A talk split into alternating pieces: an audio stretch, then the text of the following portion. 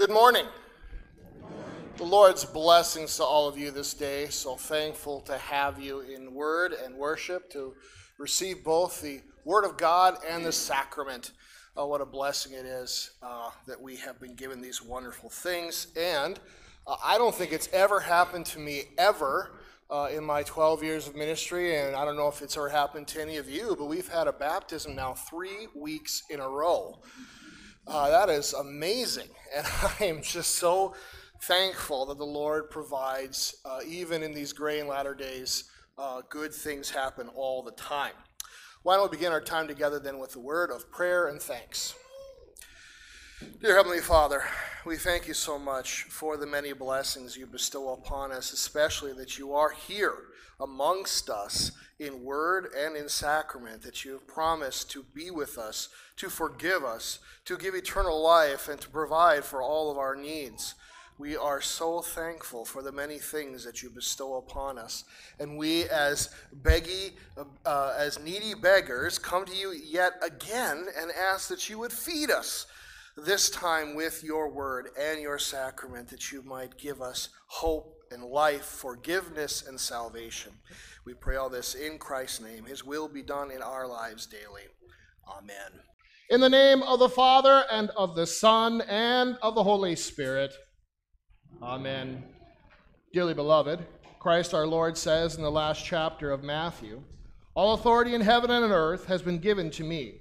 Therefore, go and make disciples of all nations, baptizing them in the name of the Father, and of the Son, and of the Holy Spirit. In the last chapter of Mark, our Lord promises, Whoever believes and is baptized will be saved. And the Apostle Peter has written, Baptism now saves you. The Word of God also teaches that we are all conceived and born sinful, and are under the power of the devil until Christ claims us as his own. We would be lost forever unless delivered from sin, death, and everlasting condemnation. But the Father of all mercy and grace has sent his Son, Jesus Christ, who atoned for the sin of the whole world, that whoever believes in him should not perish, but have eternal life. How are you named? Noah, Alan, Roger, Leonhardt, receive the sign of the Holy Cross both upon your forehead and upon your heart to mark you as one redeemed by Christ the crucified. Let us pray. Almighty and eternal God, according to your strict judgment, you condemned the unbelieving world through the flood, yet according to your great mercy, you preserved believing Noah and his family, eight souls in all. You drowned hard hearted Pharaoh and all his host in the Red Sea, yet led your people Israel through the water on dry ground, foreshadowing this washing of your holy baptism. Through the baptism in the Jordan of your beloved Son, our Lord Jesus Christ, you sanctified and instituted all waters to be a blessed flood and a lavish washing away of sin. We pray that you would behold Noah according to your boundless mercy and bless him with true faith by the Holy Spirit, that through this saving flood all sin in him, which has been inherited from Adam, and which he himself has committed since, would be drowned and die.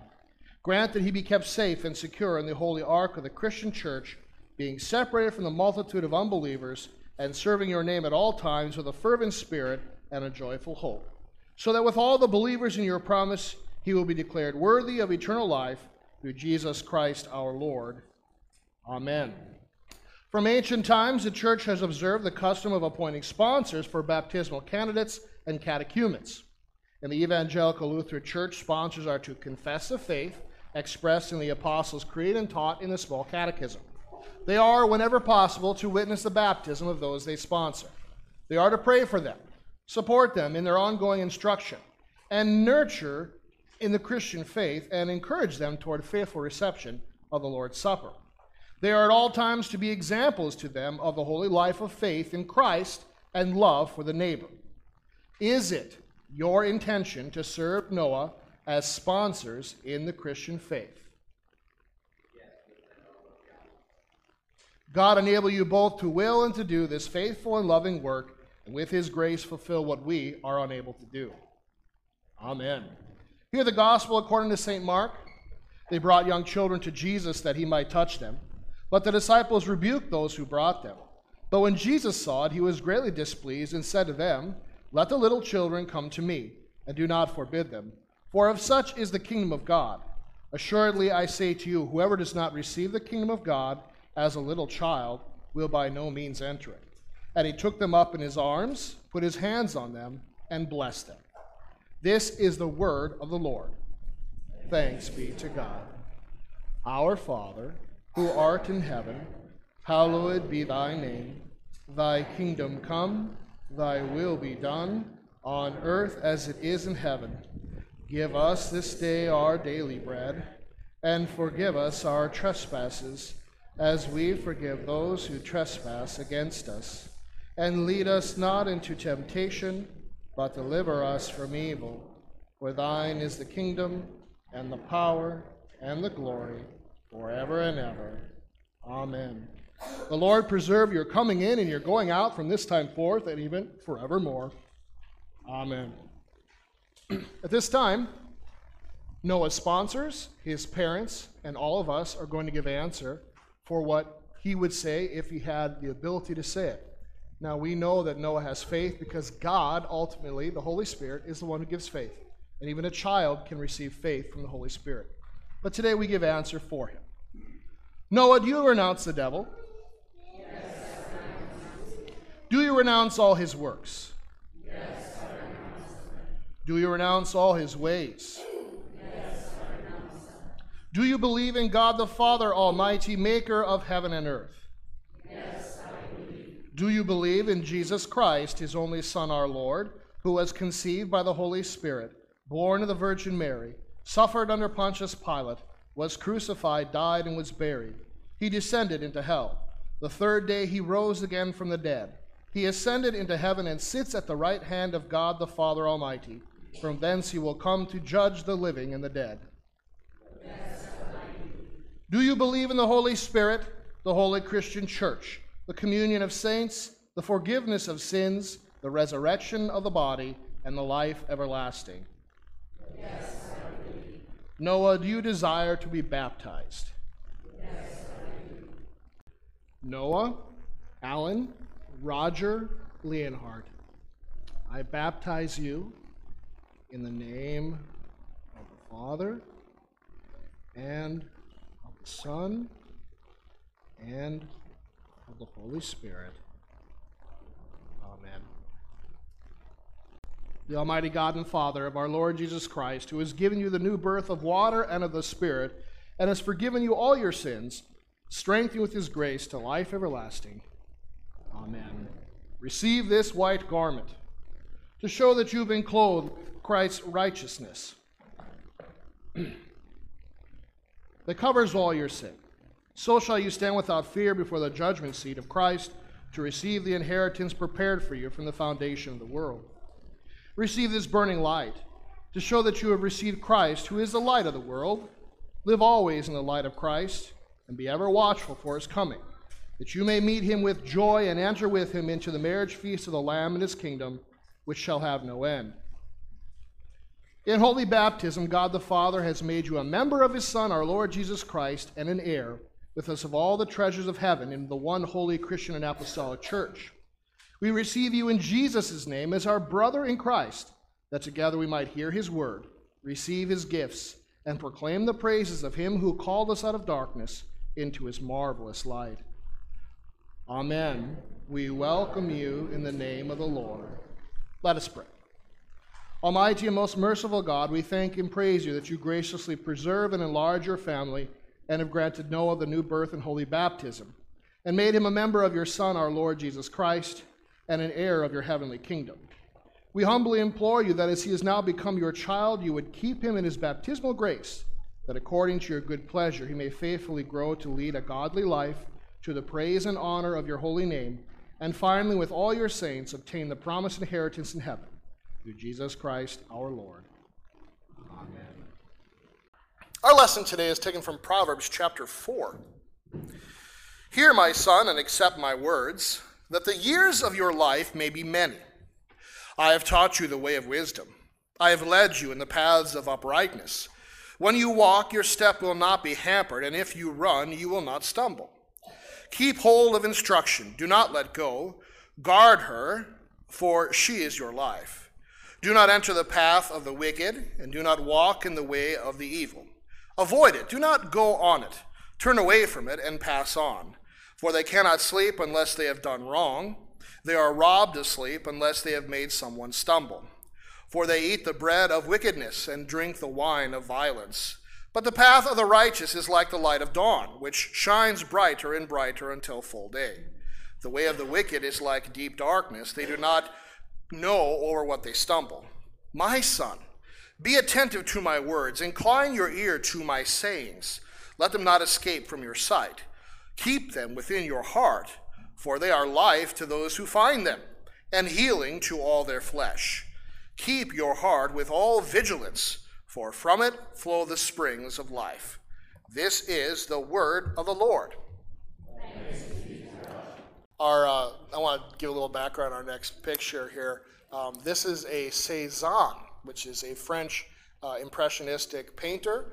Uh, uh so is you know, it's fruit of the spirit. I just figured uh, it just came to me. I couldn't think of any good picture for fruit of the spirit, and I thought, oh, artists paint bowls of fruit all the time. I could just put a bowl of fruit painting up there, and then I found the one I liked the best, which is from Cezanne. He's one of my favorite artists. So uh, you've been uh, not only fed God's word, but also cultured today. You got to look at a Cezanne painting. But I say, walk by the Spirit, and you will not gratify the desires of the flesh. For the desires of the flesh are against the Spirit, and the desires of the Spirit are against the flesh.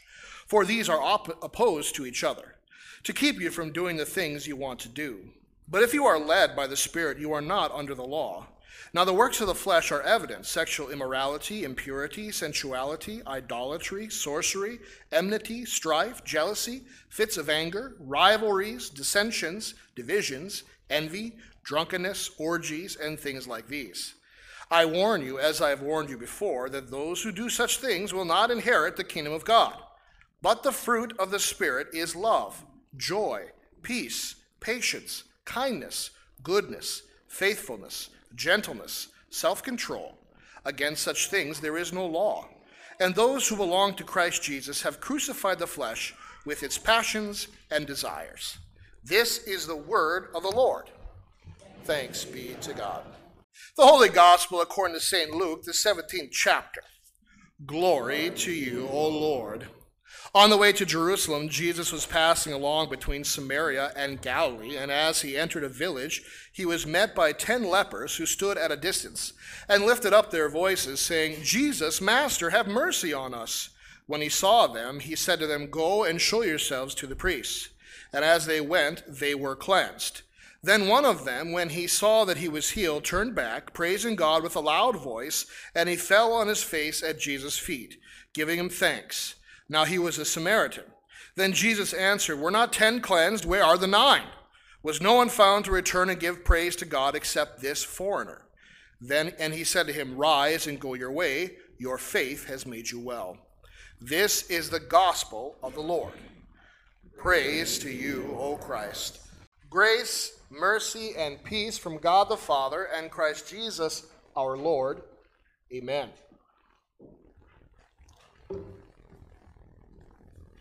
When you become a parent or grow up, you realize how much your parents did for you on a regular basis that you either didn't know or you ignored. Uh, when you go out into the world for a bit, you pay your own rent, you pay your own utilities, you buy your own food, you realize this. And inevitably, that first Thanksgiving home or Christmas vacation home, you're given a new perspective and a new thankfulness for your parents. Children or responsibilities later on in life also leave us with questions. What do we do with a child who has colic? What kind of mortgage is best? How much insurance should I have? When should the baby begin to eat solid food? Surely all these things can be found on the internet. But who do you trust more? Your parents or the internet? Moments like these for our relationship with God are harder to come by. Perhaps it has to do with God being only visible in word and sacrament in our lives. Perhaps it has to do with our own egos and our unwillingness to see his handiwork. It is this thought that underscores our text for today why does only one return to give credit to whom credit is due? Already, the leaders of the Sanhedrin and the scribes have accused Jesus uh, that he has healing powers, but only by the gift of Beelzebub, the prince of demons. They've also accused him of being a sinner for many and various reasons. So there's a lot of things floating out there about Christ among the Jews that's very negative. The Jews, even these lepers, perhaps have this thought in mind. And yet Jesus is still an oddity. He can still do powerful things, and when you're in a bad situation, he's the person to approach. Herod wished to see a miracle right before Jesus was crucified, but Jesus wouldn't grant that request, even though it might have saved him. In our story, Jesus directs them to turn and go show themselves to the priests in the temple. This is actually, this happens a lot. You know, God kind of, he, he does miracles in faith, right? He tells Moses, go and do these things. And Moses says, well, how will I know that all these things are going to happen? And God says, well, when you return here and you stand in front of me, you'll know that I made all these things happen. I mean, this is kind of how God works. So Jesus kind of does something similar. He tells them, go show yourselves to the priests he gives them a command and they listen to his word. They all turn and go, and as they go, they find themselves cleansed. Now, Jesus directs them to the priest because leprosy, you may not know much about it, it was a highly regulated sickness due to its ability to spread in that culture. These men would have to go through a highly ritualized and lengthy process. So when they would start the process of being cleansed, it would take almost a month before the final thing was done and you were declared clean. It took a very long time. It was very ritualized. You see, if you had leprosy, it would be hard for people to be around you or trust you. That's the thing. That's why this cleansing process takes place. It's not that they aren't already cleansed, it's that so everyone else around you can feel like, oh, okay, it's safe to be around this person. If you think about it, maybe it's a little bit like how we thought about people who had AIDS in the 90s, right? Remember when, we, when that first started out, we just thought being around someone with AIDS, uh, breathing the same air as them could, could get you sick. We know now, of course, that's not true, but at the beginning, that's how we thought. It was this kind of idea then. All ten do as Jesus says, says they turn, and as they're turning, they find themselves clean. You know, another miracle that I think about this is the woman with the jar of flour. And what, is, what does uh, Elijah tell her? Go in there and reach for flour, and it'll always be there. Right? She has to kind of reach out in faith every day to make cakes of flour, and it's always there. But if she never reaches into the jar because she's afraid what might not be there, it'll never be there. Do you see how that works? The same thing happens here. Jesus says, Go, and as they go, as they're turning, they're healed. Now, this would be a really simple realization. Leprosy would often leave white skin or could leave open sores. So the fact that these men had leprosy would have been very obvious, and as they turned and were cleansed, that would have been very obvious as well. So the nine men running off and not turning is not because they didn't realize it. That's not an answer. So it was a very involved process to be cleansed by the high priest. It involved uh, several animal sacrifices of, of, of uh, lambs and also birds.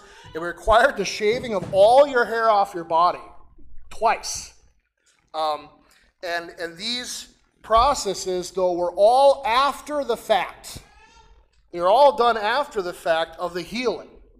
So they judged the situation that had already happened. They, did, they, they determined if a person was well, but these processes that the priest went through did not make a person well. That happened apart from this process being declared cleansed. So, why are these men so quick to take off, to take the healing from Jesus and run off to be declared cleansed when Jesus was the one who cleansed them? Well, you know, perhaps it is a profound lack of thankfulness to God for the miracle that happened in their life. And perhaps it has to do with their attitudes about who Christ is. They're far more concerned with getting back to their place in their society, getting back to their old lives, than they are figuring out who this Jesus was that they encountered on the plain. Meanwhile, a Samaritan becomes the subject of our story yet again, just like last week. we know how they were looked down upon. There's no need to rehash all of that. But it is the joy that the Samaritan, cleansed from his leprosy, he turns back to praise God. This, this is our duty to give thanks and praise to God for all that he has done for us. The nine probably returned to Jerusalem and they were probably declared clean and they probably went on with their lives. They had been afflicted with an outward disease that matched their inward uncleanliness. In their sheer fortune, they came in contact with the Lamb of God who takes away the sins of the world, and yet they went away empty. Or in this case, the nine go away still burdened by their sin. The Samaritan returns to praise God, and he receives something more. Jesus says, Rise and go your way. Now, this is not a great translation in our bulletin, but I left it because it, it just goes to show how we translate things sometimes. It really should be, Rise, go your way. Your faith has saved you. The word here is sozo, and it literally means to save. Now, of course, in a situation where healing has happened, you can see why someone would say, Your faith has made you well, right? But I don't think it means that. I think it means something altogether different. Thankfulness in this moment was recognizing that Jesus, somehow by the power of God, had done this great thing. And the proper thing to do is to praise God. You see, ten were cleansed, but only one was saved. The Samaritan is, is saying by his actions that Jesus is God. It's almost as good as Peter's confession You are the Christ. This is the faith that Jesus points to. For by grace you have been saved through faith. I might make a case then for the idea of thankfulness. From our reading today, thankfulness seems to be tied to faith. So it is a worthwhile endeavor. It is rooted in what God has done for us, but when these great things happen in our lives, we ought to give credit where credit is due. We can be like our old selves lost, ignorant of the many things our Father does for us, or we can turn to see the many blessings that He gives. How is thankfulness helpful to our faith lives? How is it helpful to your life even now? Well, number one, I think thankfulness keeps us humble. When we meditate on all the things that God has given us, it makes us repent of our idolatry. We like to think of ourselves as masters of our own destiny, but in truth, the talents you possess, the body you have, your knowledge, intellect, and skill were divine gifts from God above. Your food and clothes, your house and your car, the shoes on your feet, and your five senses are all gifts from God above. We live in a free country where we do not wor- fear worshiping God. We can make money and then, in turn, give that money to whomever we wish. And there are so many more things, it's almost impossible to count them. We make up a pile and we add every addition to that pile, and it gets bigger and bigger and bigger, and we feel smaller and smaller still. How could I get along without God? What would I have without God? Why am I so unthankful for the countless blessings He has bestowed on me? Thankfulness always leads to repentance, and repentance leads to forgiveness in Jesus Christ. So, it's just one more thing to be thankful for, thankfulness, because it leads to repentance, and repentance to forgiveness, and forgiveness to life. Thankfulness also helps us to be satisfied in a world that is filled with unsatisfaction, that's a word. We live in a world where we are constantly comparing ourselves to others. We create false impressions of ourselves on social media and in the world so that people would think our lives are perfect and put together.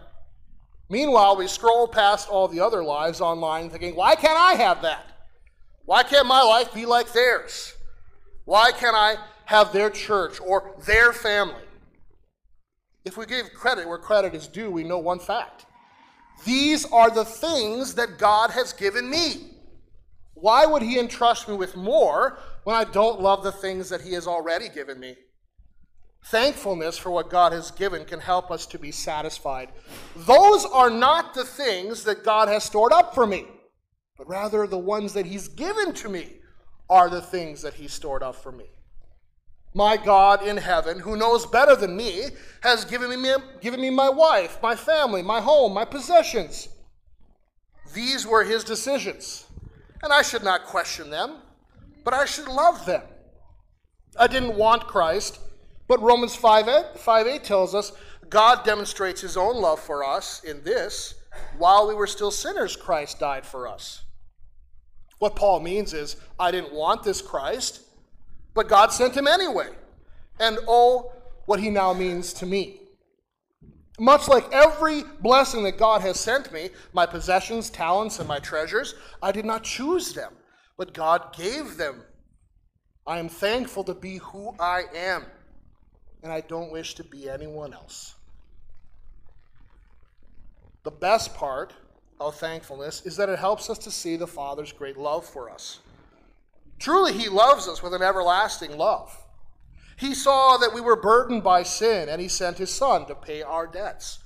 He saw that we were needy, hungry beggars, and He sent us rains and food, plants and animals, metals in our mountains, fertile plains in our backyards.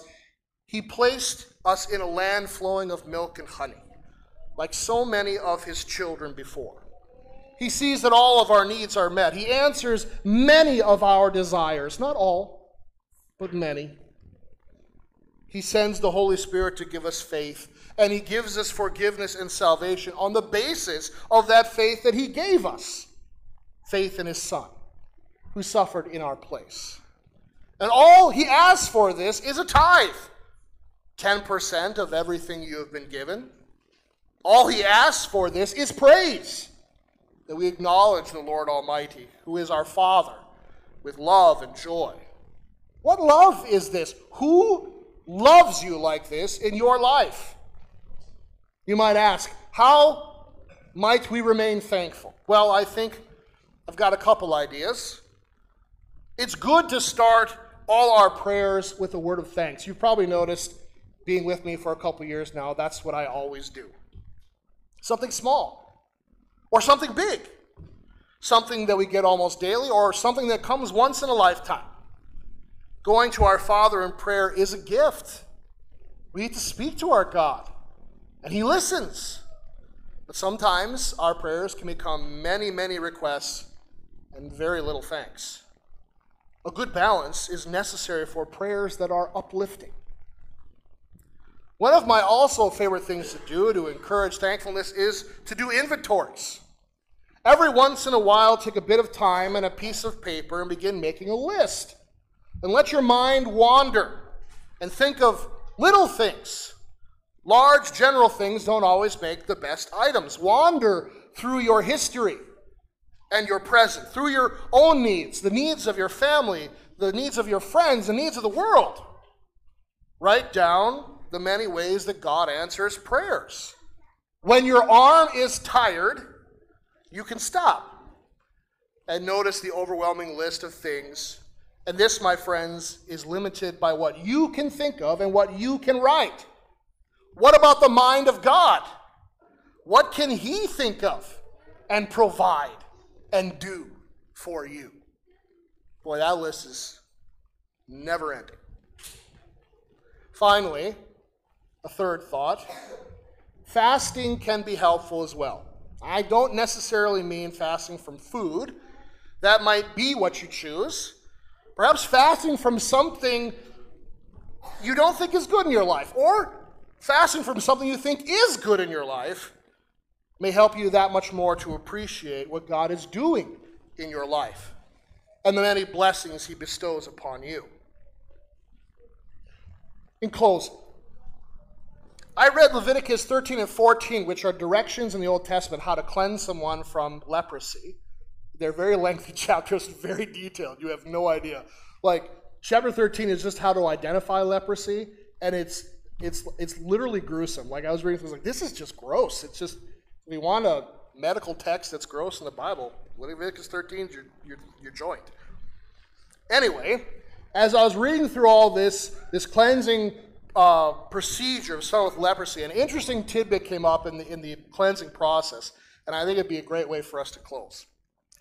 During the process of cleansing, at the very beginning of the process of cleansing, the person who's being cleansed would bring two birds, probably pigeons or possibly doves, right? They'd be brought to the temple. One would be sacrificed, and the other would have water and blood from the sacrifice poured upon it because it was seen as a representation of the person.